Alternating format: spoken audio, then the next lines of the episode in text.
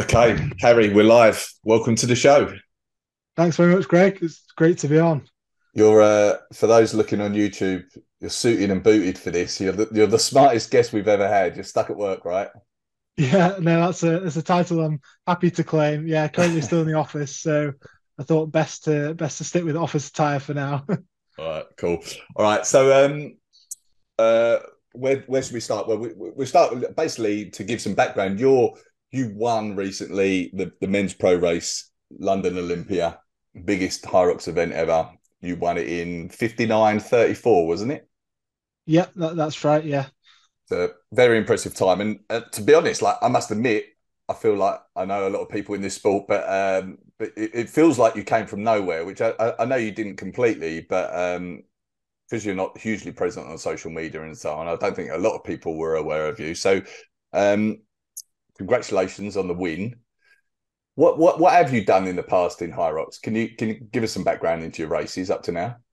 Yeah, sure. And and yeah, thanks thanks very much. Um, it in terms of high Hyrox stuff, I did my first race back in Manchester last year, so kind of January 22. I, I came into it completely cold, so um, I'd started doing kind of CrossFit as my sport for a few months, for about a year and maybe a couple of months at that point. And um, one of my training partners, it was a guy called James, actually had seen some of the Hyrox social media stuff and said, you know, you should you should think about competing. This this might be a good event for you. So I signed up. He he also signed up with one of my other training partners, but in the men's open doubles uh, category. So him and Johnny went to that one, and that was their first one, and I did the men's pro uh, individual instead.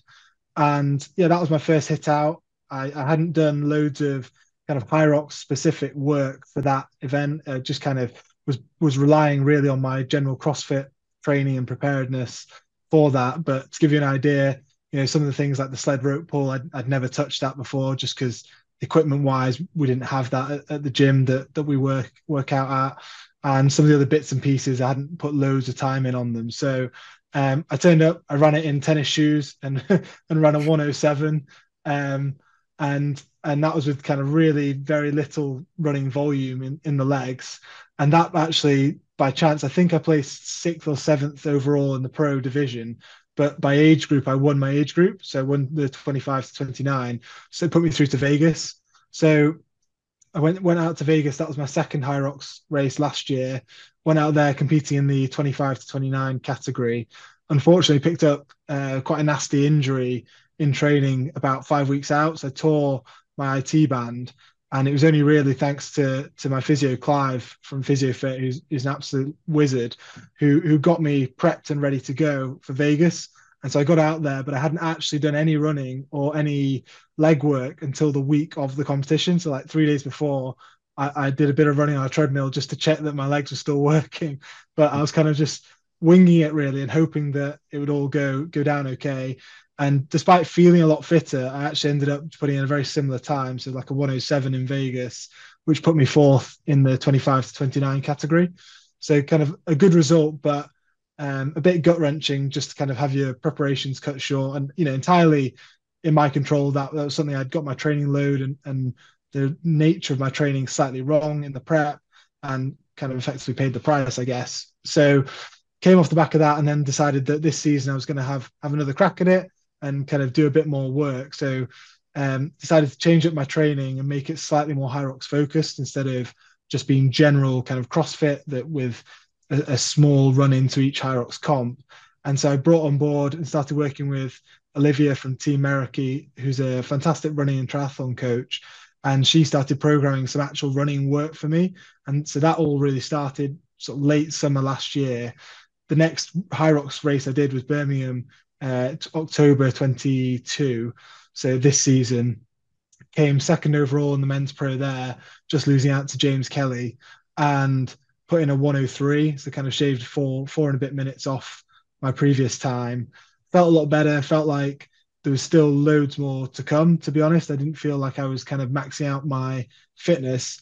It was more a case of some of the again some of the prep I got slightly wrong, of my nutrition on race day, and I, I had a bit of a calf twinge kind of on on sort of the fifth or, or fourth k, and then was kind of struggling sort of thereafter and then after that, my next one was Manchester, which is where where, my, where I'm from, where I grew up, where my family are based. So for me, that was like a big home race. I was always going to do that one so everyone could come and watch.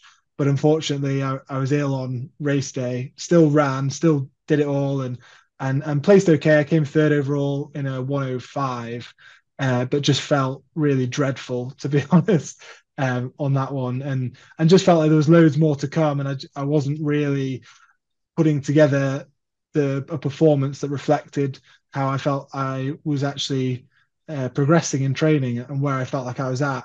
So then that kind of takes us forward to to London. So I'd, I'd already booked my spot with the um, October performance, and, and then again in in January. So I'd already got through to the age group for the world champs, but but we're kind of away off the elite 15, and then felt that in training I'd put together some really strong times.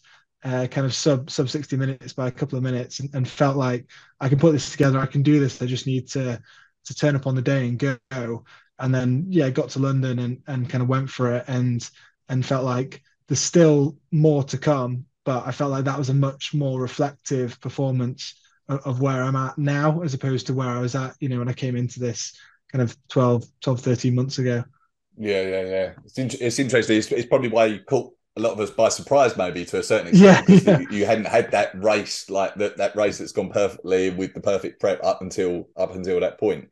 And to be yeah. fair to you, uh, I mean, I don't know what you think, but I wouldn't say that London Olympia was like the fastest course in the world by any stretch of the imagination. And considering yeah. where you're sitting in terms of your times for like Elite 15 qualification, like you're, you're just outside of it, I'm, I'm sure there'd be some other courses that we've seen this season that you you'd have gone a lot quicker on just by respect of the course, you know? Yeah, I, I think so. I think that's a really good point. I, I mean, what I'd also just temper that with though is I do feel like you know, it, it, was in my control to, to kind of put together a time, you know, regardless of the course. I, I didn't do it on the day, and that's on me. There's obviously there's always going to be an element of kind of flexibility that that uh, factors that you can't control as an athlete that you just have to budget in. You know, if I'd run mm-hmm. fast enough, if I'd run a bit quicker and run how I how I want to run, how I feel I can run, I would have had enough time in the bank to even with you know a lot of traffic on the track. I think that was probably the main thing, and and kind of some of the stations having a bit of traffic, like the Farmers Carry was a good one. I kind of ended up trapped behind a couple of guys on that, and they got out of the way, and you know, fair play to them. But it just takes 10, 15 seconds, you know, out of of what you could have done on those stations. But that said, if I'd if I'd really nailed it, I, I think I could have done it in spite of those things rather than just th- those being kind of the the reasons why but yeah, I, that said, I, I, thought it was a fantastic venue in terms of the atmosphere and the kind of the layout, having that that sort of second tier up up, up top where the spectators can kind of see and taking the warm up area away from the track so that you're not having to kind of cross the track to go warm up and then yeah. cross to go fill up your water bottle and stuff. Like those kind of practical things made the whole approach and the feel of the venue incredible. It was just the kind of the fact you've got so many people on track it's going to slow you down a little bit because you're kind of ducking and diving to get around. Yeah, yeah, yeah, sure. If we uh can we can we go back like the, your first race um yeah where you did like you came in did a 107 in the men's pro race which I know like you're not necessarily happy with and you could have gone quicker and you did it in tennis shoes and so on but like to a lot of people that's still like very quick in reality. Yeah. Um so what, what what is your background like I know you you mentioned CrossFit but there's not you know, not many CrossFitters can come and do that. Um, what, yeah, yeah. What what were you doing up until that point? Yeah, so it's um it, it's kind of it's a slightly long and and sort of winding story, but I suppose my main sport growing up and for kind of as long as I can remember really was rugby. So uh, I'm a relatively big guy, and that meant that football wasn't really ever for me. I, I, kind of was slightly too physical. Picked up a lot of cards when I was kind of playing at primary school and things. So, so I got a tap on the shoulder, and and the PE teacher said, "Why don't you go down to the local rugby club? I think you might enjoy it there." And so my dad took me down kind of the next Sunday, and I absolutely loved it. And that was kind of age eight or nine. And so from that point on, rugby was was my sport. I played other things. I played a bit of tennis cricket in the summer just through school and and kind of the local club um, and you know was happy to kind of have a kick about and, and all the rest of it but really I was focused solely on rugby from that point on. And uh, and that that ended up ultimately becoming my kind of full sporting life really and a lot of my social life and things as well. I played through school uh, right the way through up till university and then went on to university and then played for uh, the first 15 at durham which is kind of one of the best teams in the in the country. And they have a bunch of guys who who turn professional at the end of kind of graduation each year. So it's a fantastic kind of breeding ground for really good talented players and and that was fantastic and that was probably my athletic peak in rugby was was playing at durham playing in the first 15 there, doing some um, some bits and pieces outside of that with like a semi-professional team as well, and kind of focusing on that. I played at like a regional standard and never never quite got to the age group international level, but that was always my aspiration.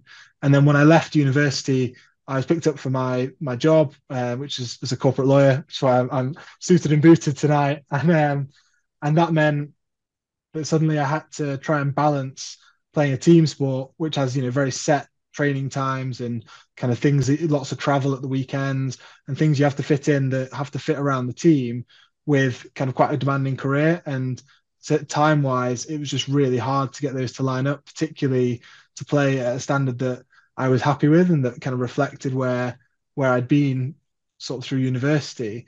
And so inevitably what happened was I, I kind of tried to do everything all at once burnt the candle at kind of four different ends and effectively wasn't getting very much sleep but then wasn't performing as well in my job that I would have liked and at the same time that was taking away from from what I was doing athletically and with rugby and it just ran me down and, and got to a point where I started picking up a lot of injuries I, have done a bunch of different things but everything from dislocated shoulder to uh, I've had knee surgery for a, a, kind of slightly obscure injury in, in my knee where I lost a piece of cartilage that protects the bone. I've had ankle ligament issues, back problems, all sorts of kind of a real mixed bag of different things. And I got to the point where I stopped enjoying it because of that. And at the same time, just felt that I was in my mid 20s at this point. I've still got a lot of kind of road left in me in terms of athletically, but I just couldn't perform it. You know, I got to a stage where I couldn't do simple things like if someone wanted to have a, te- a knockabout at tennis, I'd have to go and warm up for like 45 minutes before I could get on the court because I was just so stiff and kind of achy and, and immobile. And, and I couldn't run on the road. I could only run on a grass or like a 3G surface because my back and my knee would just blow up. I, I couldn't squat regularly. So there were loads of kind of issues. And a lot of that was on me and on my mobility prep and, and the way that I was looking after myself, which just wasn't kind of um, professional enough, I suppose. But it, it meant that I got to a stage where I felt I couldn't really do all that much. So I ended up stopping rugby and then kind of thinking about, you know, what do I want to do as my next sport? And sort of towards the end of that, I played for a really great sevens team. Uh, it's like an invitational team called Sons of Lazarus, which is kind of based in the north, and really enjoyed that. And kind of that had got me into to get fitter for that. I was doing a bit of CrossFit, kind of just doing the odd class here and there, and um, and just doing a few kind of you know very standard sort of lifting a bit of weights and, and doing a bit of cardio around the outside but no, nothing crazy so when i finally finished rugby i had all this time back and decided that i wanted to to go and try and find something to fill that void and find a new sport that i could get excited about and that i could keep doing for years to come so it wasn't something that i was kind of getting to the end of my potential at in mid 20s i wanted something that i could keep doing in my into my 30s 40s as long as I wanted, really. And um, and that ultimately led me to deciding, actually, in COVID, that I was going to first kind of fix my body and spend a lot of time sort of trying to get myself moving properly, improving my movement quality, improving my mobility, getting stronger, and then just becoming a better, more rounded athlete so I could actually do some of these kind of extracurricular things that I wanted to do. And then on that process, that got me into okay, what do I want to do? I'm going to make functional fitness my sport, and I, kind of use that term because I don't I don't like the idea of just being tied to a brand. So it's not so much that I'm just doing CrossFit, or even now Hyrox is very definitely the thing that I've had most success at. But it's not that I'm just doing Hyrox. I still have aspirations in the kind of CrossFit space, and I've competed at a few CrossFit events, um, kind of eh, both regionally and kind of across the UK. So I wanted it to be something that I was going to do where where there was like a next step where you know there was a possibility to get to an international standard if I was good enough and there was a possibility to push myself and find new limits and once I got on that path and started to see progress it just becomes so addictive. I'm, I'm sure it's the same for yourself, where as you start to just see yourself improving and see that actually, you know, you thought I thought at 21 I was the fittest I was going to ever be and the strongest, and now I can kind of confidently say I'm stronger than I was then.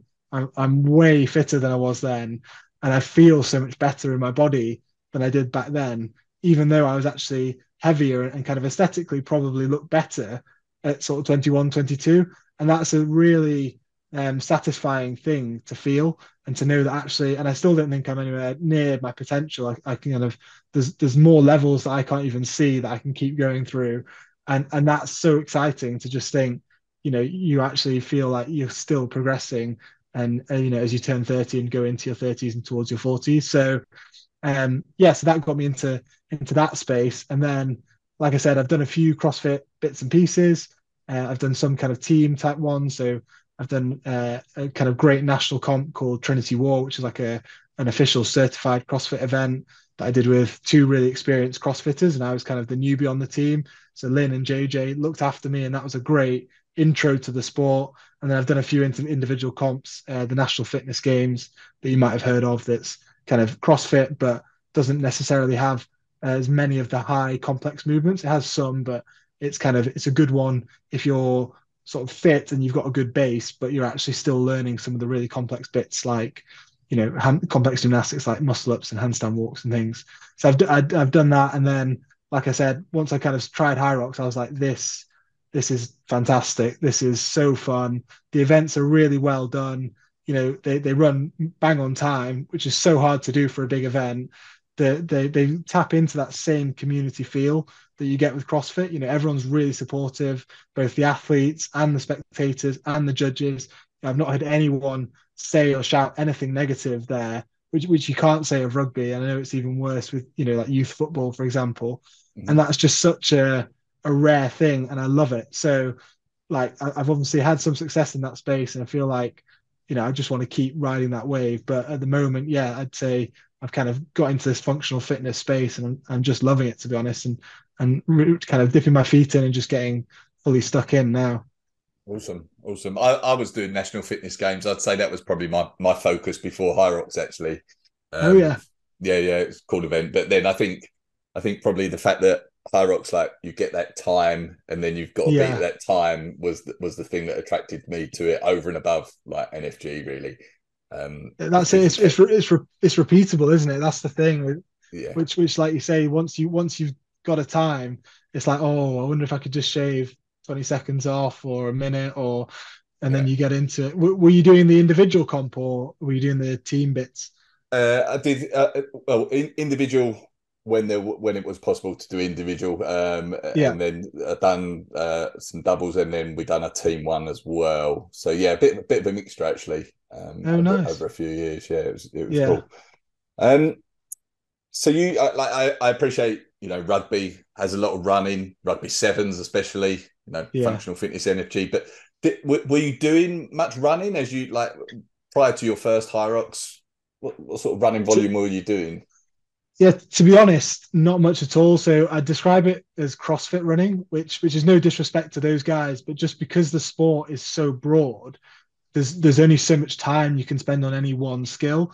And for me, as you say, kind of coming from a running background, once I got to the stage where I kind of ironed out some of those injury problems that, that stopped me basically like running on hard surfaces and things and, and kind of got some of that ankle mobility back, I effectively was parking the running because that wasn't the thing that was holding me back with CrossFit. The thing that was holding me back was the kind of complex movements, the max strength, and the um, and the complex kind of Olympic weightlifting as well. So that was where the focus was going in terms of training time. And then running wise, I was doing things like WODs where you might have 400 meter repeats, occasionally 800 meter repeats. So total volume for a WOD, you're looking at like two to three K.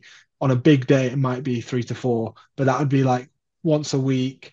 And otherwise, just drip feeding bits in into your warm ups. So kind of probably total volume like less than five or six K a week, I'd say in, in the run up to both the first time I went out, so Manchester 22, Vegas 23, uh, 22 as well, sorry. Um, I'd say, yeah, probably le- less than 6K a week. And then once I picked up that injury, then it was zero right up until the comp. Uh, and then a couple of, couple of weeks off afterwards, and then kind of late summer started to to slowly build the volume, and that that has been really led by and under the guise of Olivia from Meraki, who's just been fantastic in terms of you know we've looked at the volume, we've looked at some of the accessory work, we plan it around all the other bits I'm doing. So I program for myself, but I have different coaches that feed in different specialists, and then we all kind of work together to kind of put together a program that's not going to be pulling in too many different directions. So like I'm, I'm doing a lot of work on kind of shoulder rehab. Uh, I mentioned I had that kind of long-standing shoulder injury, so we're doing a lot of work with Tim from Dynamic Shoulders on that regard. But we're also tying that in with my kind of complex gymnastics, so that when I come back into some CrossFit competitions, I'm not going to be way off the pace with some of the kind of handstand walking, handstand press ups, muscle ups, you know, kipping pull ups, and any of that kind of rig based work um, will still be at a level where I can compete and and kind of not hold my team back um, for those types of events. But yeah, in terms of running, I'd say the volume we've crept it up. The, there's obviously different intensities that we hit and, and kind of different focus depending on the session. But since sort of September time last year through to now, it, it's night and day to, to how it was prior to that. What what uh, people that listen to this like numbers? So what what sort of yeah. running volume are you doing yeah, I think I think week to week, um, total volume, probably looking at somewhere between like 23, 24k as like a lower end. Um, might occasionally drop below that if I'm tapering, for example, or, if I picked up a niggle, but generally that's kind of the low end. And then the higher end, sort of 30-ish, maybe maybe just over 30k. That would be that would be a big week. So if I'm if I'm at a place in my program where you're pushing you know the volume across your sessions then i might build that in. But you obviously you just have to really manage that. So i have i have quite a structured program but also this kind of flexibility built in there. And i think it's really important to have that because sometimes you can be working through something and particularly like running for me is quite a new thing particularly doing it as like a proper sport and actually drilling into the technique rather than it being rugby running where you're running to the ball or you're running to get in position for the next time you'll take a pass or, or chasing a defender, actually thinking about no, we're looking at the technique, the mechanics, specific pacing, like how we can tap into kind of different energy zones. With that type of structured training, it's important to allow yourself some flexibility because you might have done like a really great tempo session on a Wednesday, roll through to Saturday and be like, right, this is going to be my long, slow run. And then you just feel like your calves are still kind of locked up. There's no point going and, and kind of nailing an hour of running at that point because if you're not going to get anything from it if it puts you more in a hole so then the following week you then can't hit the next tempo session you're actually better off kind of winding back and saying you know what where is my time best spent today? My calves are fried therefore i'd be better focusing on maybe i can do some accessory work on my hip flexors. That ties into running some more hamstring work and then look to do my slow run on on kind of tomorrow on the Sunday or on the on the Monday or look to get a massage and kind of free things up. So um yeah, it's I'd say generally in that range, but it does fluctuate a little bit depending on kind of how the body's feeling and, and where we're at in the program. Okay. All right. All right. Great. Um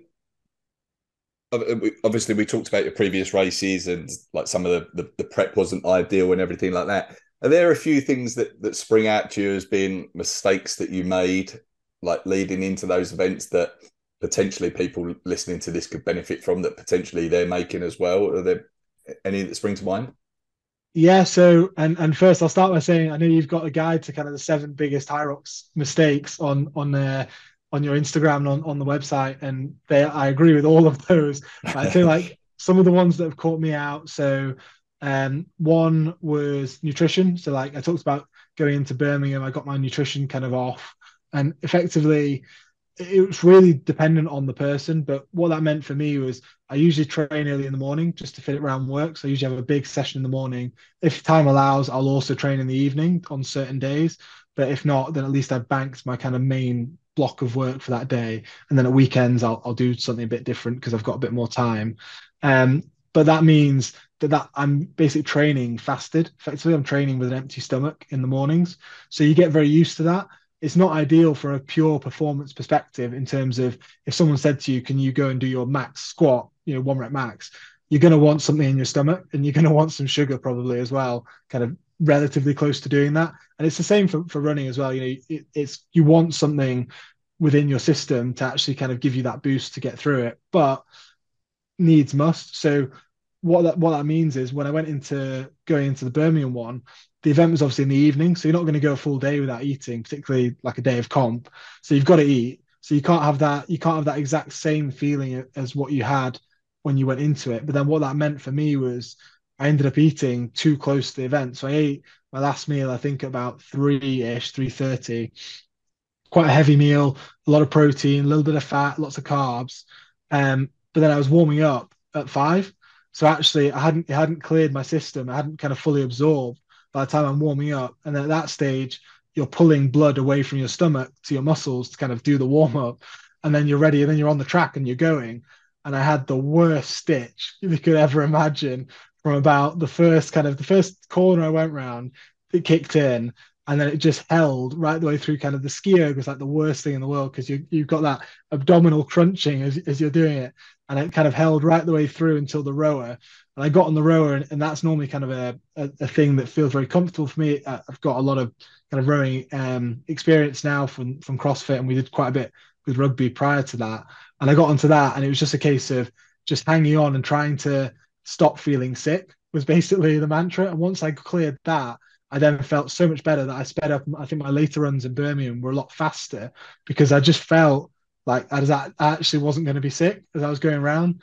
But um, so nutrition was a really big one. I'd say like you just for, for anyone listening um, or anyone that's interested in this, I think it it just matters. You need to repeat what you do day to day. So if you would if you normally train and you're comfortable, you know, eating quite close to your training and you don't feel sick and you feel great and you know then then that's that works well. And it's the same for like in terms of the foods you're eating. Like if you're eating, if you always have a sandwich before you train, for example, and that's always your dinner, and then you shoot off to the gym and crack on after work, then that's fine to have on race day. You want to have something that your body is familiar with, but you shouldn't be kind of going and just saying, well, right, I never eat sweets, normally, but I'm going to have a full bag of Maoams an hour before the race because you'll just feel dreadful. And the same if you if you normally train fasted, then if you know that you're going to be competing later in the day, can you ha- can you eat a long way away from that, or can you start to do some sessions where maybe you have a bit of something in your stomach so that you're used to that feeling of actually having something there, so it's not kind of alien on race day. Um, so I'd say that was a big one, and then the other one I'd just shout was obviously my early races, kind of doing it in tennis shoes.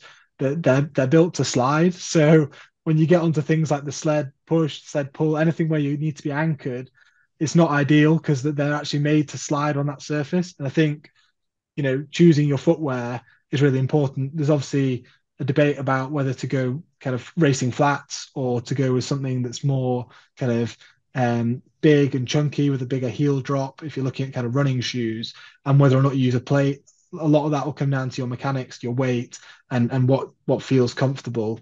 But I think, yeah, definitely looking at your shoes and thinking about you know, is this actually the the kind of footwear that's going to serve me for what I'm doing? It might not be the best for running, but is it going to kind of cover all the other aspects in such a way that you're not just losing loads of time on one particular station because you've got no grip, for example, and you just can't put power through the sled. So uh, I found that in my first race as well, and that that caught me out, but not again now. yeah, you're not the first either. So yeah. what um what shoe are you wearing now? What what did you wear in London? So now I'm using the Saucony um, Endorphin Pros. So uh, I've I've tried like a few different shoes. I don't I don't train in them all that much to be perfectly honest with you. Um, but they are a fantastic shoe. They've I I, lo- I like them for me. So I'm, I'm quite a heavy I suppose Hyrox athlete in the sense that I'm um, I raced in Birmingham at 96 kg. I'm currently sitting about 93 and a half. So so relatively heavy for kind of running fast. So something that gives you a bit more cushion, a bit more a, a bounce back kind of a reflex works well. If you're a bit heavier, you get more out of that. You get more kind of um, power back from the shoe. So that works well for me. But I have tried kind of other carbon plated shoes prior to kind of choosing which ones I was going to go with. And to be honest, like you've got to run in them before you buy them. I, I wouldn't buy a pair online without having running them first. So, so I went to like an actual running store, kind of tried out a few things, spoke to the guys who worked there who were super knowledgeable. And the feel is so different shoe to shoe that I think it just really depends on you know what your mechanics are and what feels comfortable. Because if you get something that on paper is incredible, like the Nike, you know, Vaporflies, but they feel really unstable, then you're actually going to run slower than if you just run in like a basic running shoe that was kind of 50 quid off off Amazon. So um, I think like personal preference is, is more important than you know whatever they tell you on the kind of marketing. Yeah, yeah. I'm I'm I'm wearing those Endorphin Pros as well now. Actually, I wore oh, those in nice. London. Yeah, yeah, I liked uh, them. I, I got a three minute PB, so I, was happy with them. But, so, yeah, nice. nice. Is that is that your first race in them? Yes, it is. Yeah, yeah, yeah. yeah. I try, I, and I try. I'm trying not to use them too much in training or anything like that. Like keep them for race day as much as possible. Yeah. But um, yeah, I'm loving them at the moment. So yeah. Yeah, no, I've, I've recommended them to a couple of mates just for kind of general road running stuff, and I think they're a fantastic shoe. But you, I just say you just got to try them before try before you buy, because otherwise you get stuck with an expensive shoe that you know you don't love. It, it's like you know you can feel like you've been sort of stung, and then you don't want to buy another one because you know they're all pretty expensive. So definitely worth kind of getting to a shop. Yeah, hundred percent. All right, cool. Um, let's uh we obviously sort of touched on your running volume, but can, can we talk about some of your your running pace, like over over five k, ten k, things like that, if you know it. Um, where yeah, where where are you coming out? Five k, ten k, half marathon, whatever it might be. Yeah, so to be honest, like um, I don't, I haven't done, we haven't done any kind of out and out time trials road based or, or like track based for those distances. I've I've done a lot of work kind of mile splits and and 1Ks and things like that, and kind of some of the shorter stuff. Um, but in terms of like the 5K, so I've done a 5K trail run, and that came out 1840ish, I think, um, which wasn't sort of a max test. It was more of a kind of get out there and just and just run off feel. And and I quite like to I quite like to do build in trail running to some of my some of my slower runs, some of my longer runs, partly just because it's really interesting. So it's nice to be out outside and kind of feel sort of, you know, disconnected. You're not on you're not on a hard surface. Um, but also I think it builds in a, like a lot of kind of poise into how you run. So you have to really think about where you're putting your feet. You have to really think about how you how balanced you are on your feet. And if you've had issues where you're maybe lopsided and you put more too much pressure on like either your left or right leg because you're maybe a previous injury or just like that's your that that's your kind of style of running. I think having a bit of a bit of trail work in there can work really well to even you out because you're thinking about every every step you take because you're kind of dodging tree roots and the, the terrain's not perfectly even. So obviously it comes with some injury risk i suppose to an extent but actually it can be really rewarding and yeah it's just cool to be to be out and about. So that that's my that's my kind of fastest 5k time um 10k wise i think i've run like high 30s for that. Um, I'd have to go back and check to be honest. But again, that's like uh, Olivia. I'm always I'm always kind of banging on to her about trying to run a bit quicker and asking her when I can push things, and she's always kind of reining me in. So um, given given the kind of the massive improvements I've made, I'm I'm kind of sticking with sticking with her guidance. But it, would be cool. I think post World Champs, it'd be cool to kind of get some baseline data and and kind of do max tests on a couple of those types of slightly longer distances. Uh, I've never never done a marathon um, yet. I don't think I've run a timed half marathon. I don't know if I've probably done the distance, but just not kind of tracked. You know, just on like a steady five minutes a k, like that kind of pace. I can just kind of just chug away out like a diesel engine, I guess. For as long as you tell me to keep running, I'll I'll keep doing it. So, um, but it'd be cool to kind of go and actually push some of those paces, but in a way that's not going to impact you know my, my next comp basically. So when I've got a bit of time in the off season, um, okay. and then like into in terms of like like shorter stuff, like like one Ks and things, you know, like you're looking at kind of, um, I think fastest is either just under three minutes or thereabouts. Um, for like one K, like 400 meters, you're looking at like a minute, like that. Those kind of distances are, are kind of um like we, we touched those a bit more because we, we hit them in, in our tempo sessions. So kind of a bit more familiar with with where I'm at with those bits and pieces. Mm-hmm. Um, okay. All right, nice. And and then and then strength wise, um, whatever, deadlift squats. Yeah.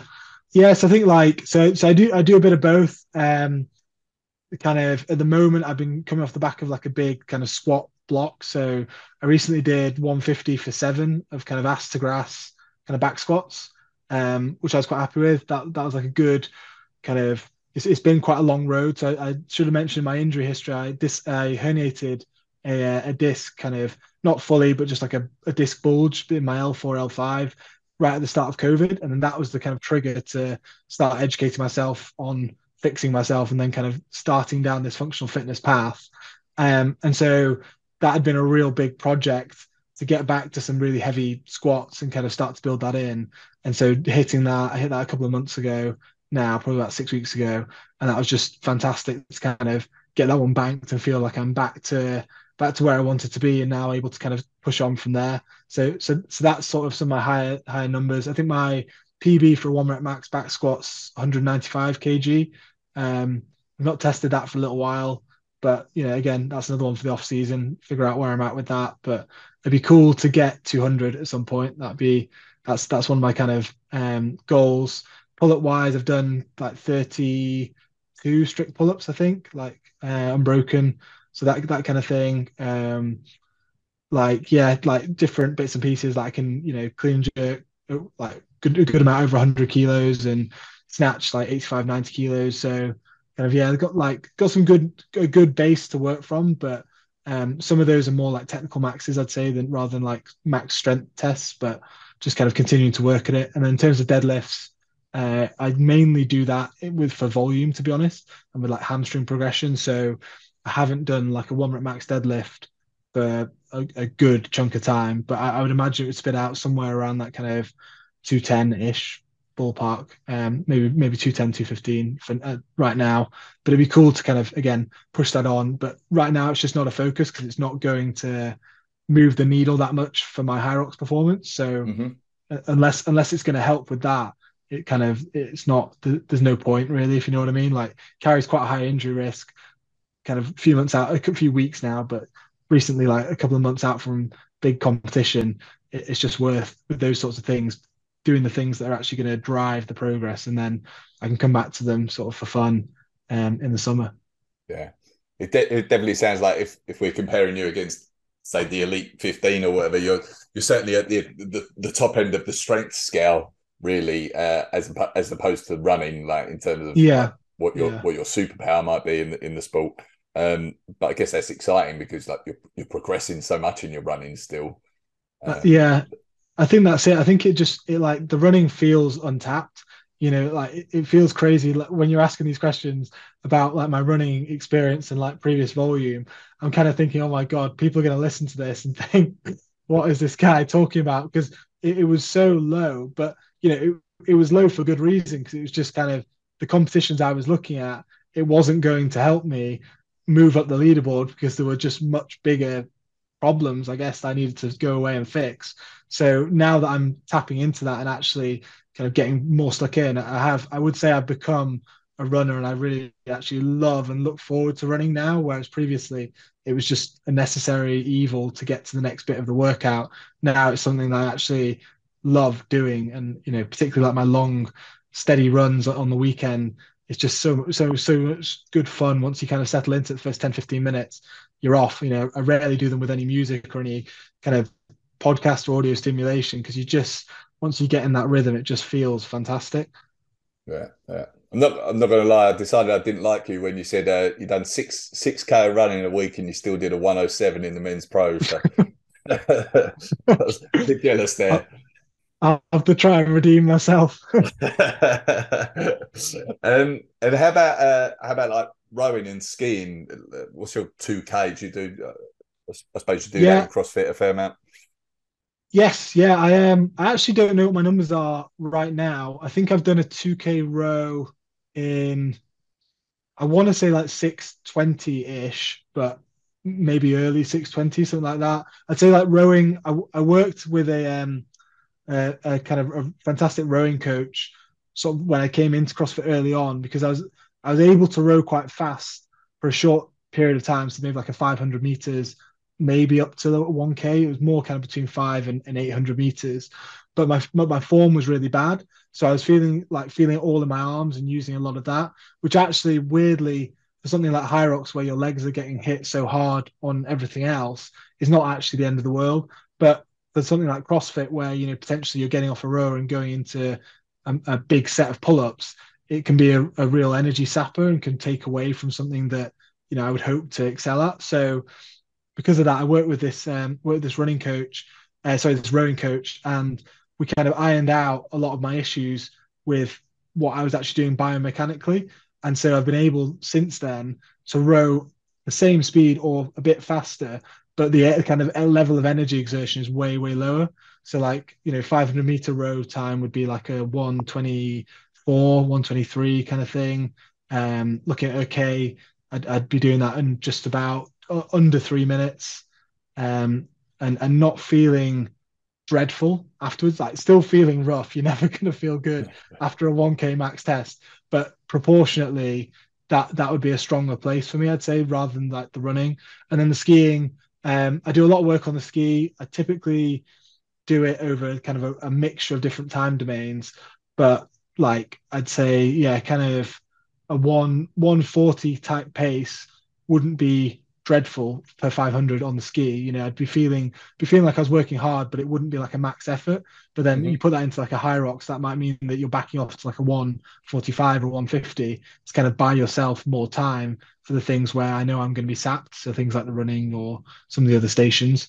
Um so i'd say that that's kind of that's more the way i approach it psychologically is they're, they're good stations for me but that doesn't necessarily mean that i'm going hard and flat out on them because they're good stations. Actually, they're good kind of platforms for me to check in with myself, see how I'm feeling. Maybe less so on the ski because it's so early on, but particularly the row when you're right in the middle. Sometimes you actually need like a chance to have some headspace and think about how am I doing? Where am I relative to the other people in my heat or, or kind of in the broader competition?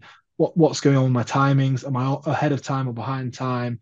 And and how's my body feeling? Like, am I going to be able to get off this rower and push, or actually do I need to give myself an extra 10 seconds on this to to create the space for me to then go and perform, you know, 15 seconds better on the running.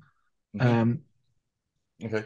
And I, I, know you sort of touched on it there, but are, are you changing your technique uh, in in the, in the row in a Hyrox? Mm-hmm. Like, are you, are you trying to consciously make it more arms uh, dominant than you might do in a uh, CrossFit competition, for example?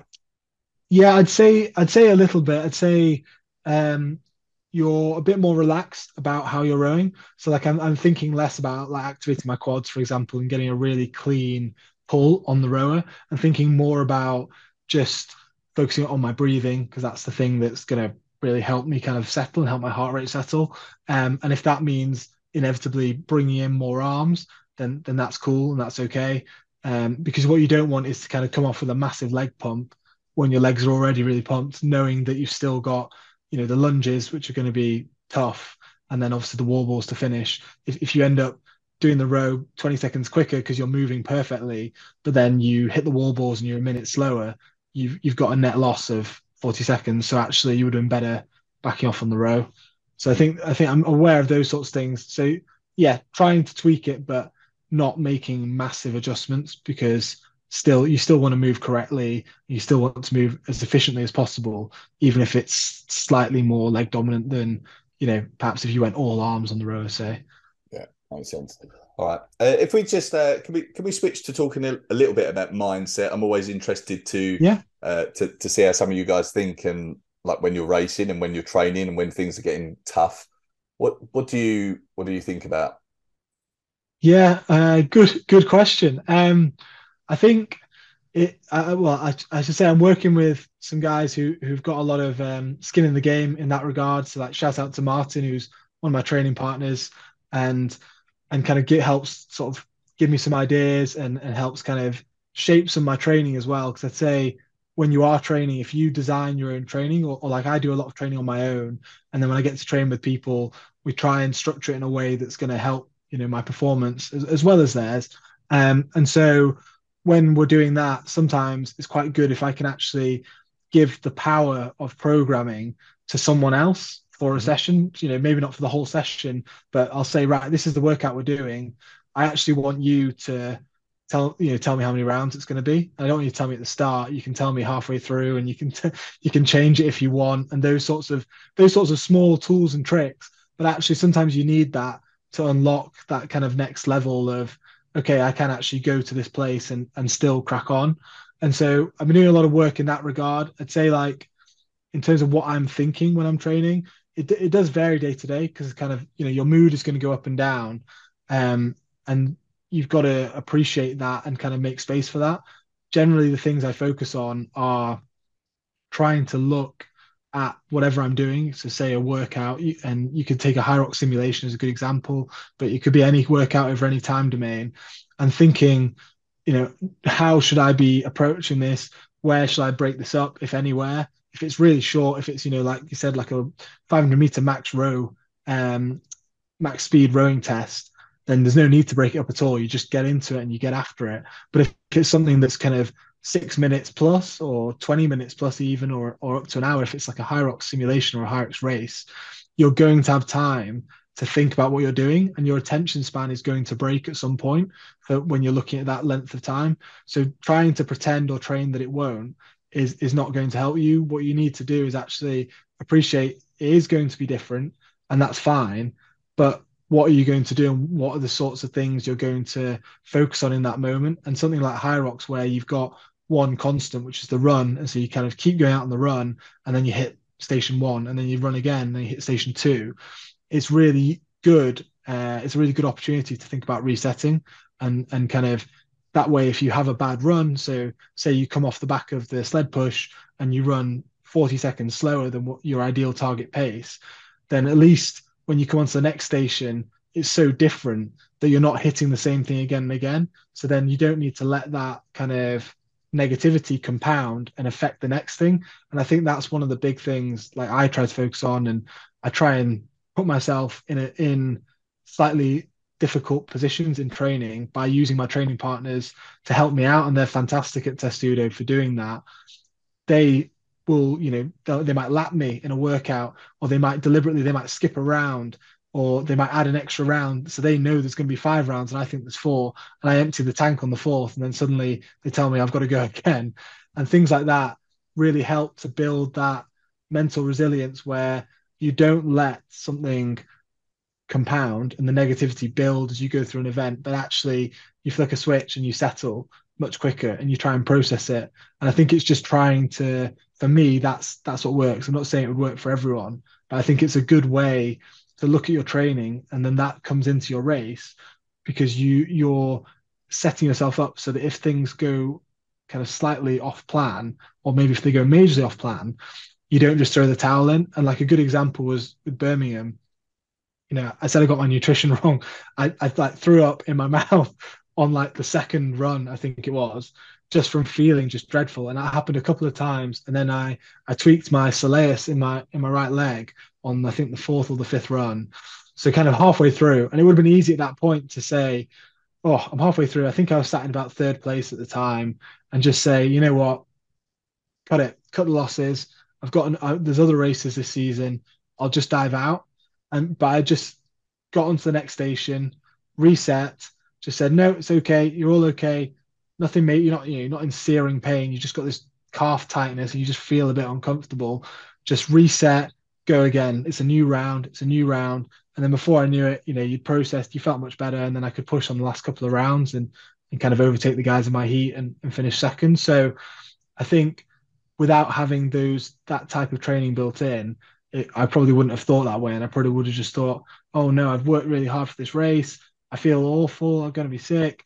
My calf really hurts, and then you would have started to either back off the pace to try and build space for you to feel better, or maybe just cut the ties and just gone, you know what? No, it's not worth it. It's not worth the risk and stop then. So I think that's that's how I approach it. I know it's quite a long-winded answer, but yeah, like the way to the way I see it is kind of a series of short tasks that you try and segregate from one another so that if one goes bad or one goes really well, it doesn't infect the next one and the next one and the next one. And um and, and viewing it in that in that place mentally has helped me to kind of you know perform um, recently like how how I wanted to. Yeah, and Hyrox, I guess, sort of almost naturally lends itself to to being able to do that as well, right? Rather yeah. than a marathon, for example.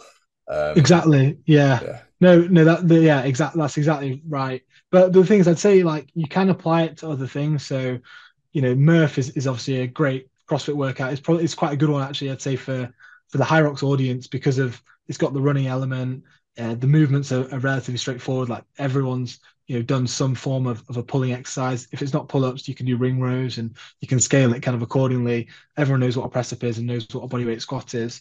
So that's a good workout. It's easy when you look at it because it's a mile run, 100 pull-ups, 200 press-ups, 300 squats, a mile run. You can see that and just see this horrendous mountain of work you've got to go through. But actually, it, when you look at that, if you break it up into chunks, you know, if you're running to a marker, for example, say 800 meters there, you turn around, you run 800 back, and then you start your pull-ups. If you if you can try and break that into chunks where you know maybe you reward yourself at certain stages in the workout, so you do three rounds and then you allow yourself a 30 second break, and in that break you you get some water or you get some fluids or you rechalk your hands or whatever it is, and then you go again, you do another three rounds in the same time domain, and then you get another break doing it that way is so helpful for kind of breaking up. And then before you know it, you get to the end of the workout and you realize you've climbed this mountain that looked un- insurmountable when you came into it. And and now here you are, and you feel fantastic. And I'd say, you know, it's different with Hyrox because every time you race, every time you rest, you know that you know, the clock's still running and everyone there's so many other people running past you that you're probably less likely to do that. But actually, if it's your first race or or if kind of you're new to the sport, you know, there's absolutely nothing wrong with stopping at the water station for 15 seconds and grabbing a drink and just taking a minute and then going on because, you know, you'll feel so much better. And actually, if that allows you in the next round and the next two or three rounds, the next three stations to go a minute faster, then the 15 second rest was well worth it.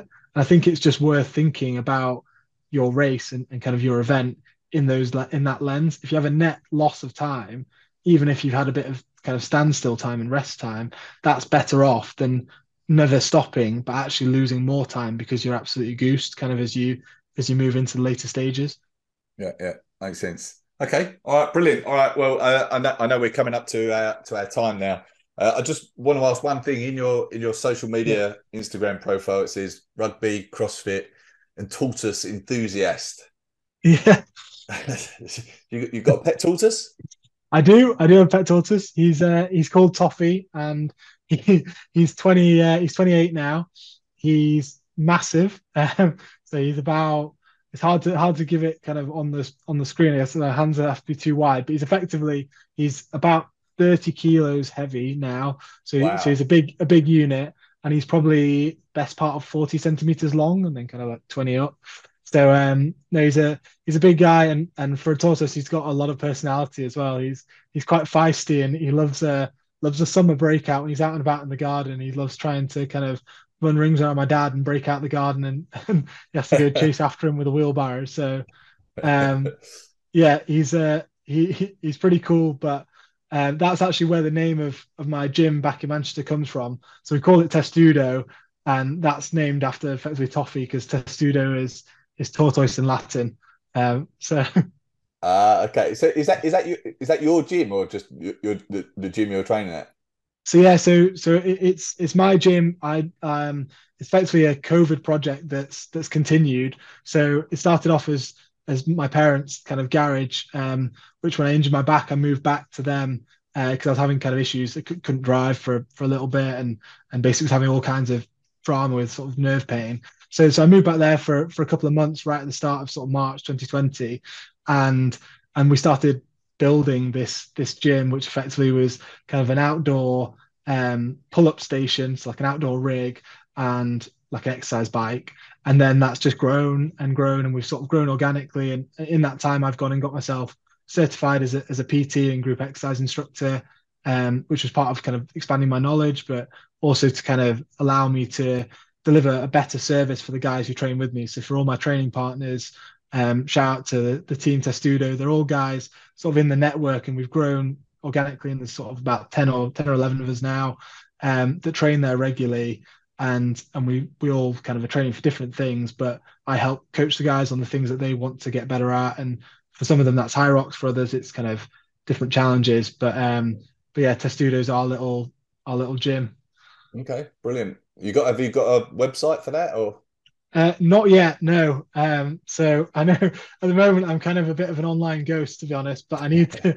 I I am uh, now now that I'm starting to actually kind of get somewhere with Hyrox, I'm I'm starting to kind of spend a bit more time on that. So hopefully in the next kind of couple of months, um, some stuff will go up online and and yeah, and my social media will will be updated. I think it's about time I, I put Hyrox in there and maybe take rugby out, given I've I've not played for a couple of years now. yeah, definitely. What what what, what is your Instagram profile? Uh, uh, it's it's at HP Thompson thirty two, uh, and Thompson's with a P, but all, all one word. Um, so yeah, so anyone that wants to follow me or any sponsors, I'm obviously not working with anyone at the moment. So shout out to any kit, clothing companies, etc. It'd be awesome to to reach out. Happy to work with anyone. Okay. All right. Brilliant. Um, all right. Thank you for this. I appreciate it. It was great. Really, really good to talk to you. Um, good luck for Manchester. Hopefully, see Thanks you. Thanks very much. Yes, anything, absolutely. Anything, anything else you want to want to add? Shout out. Anything you wish I'd asked?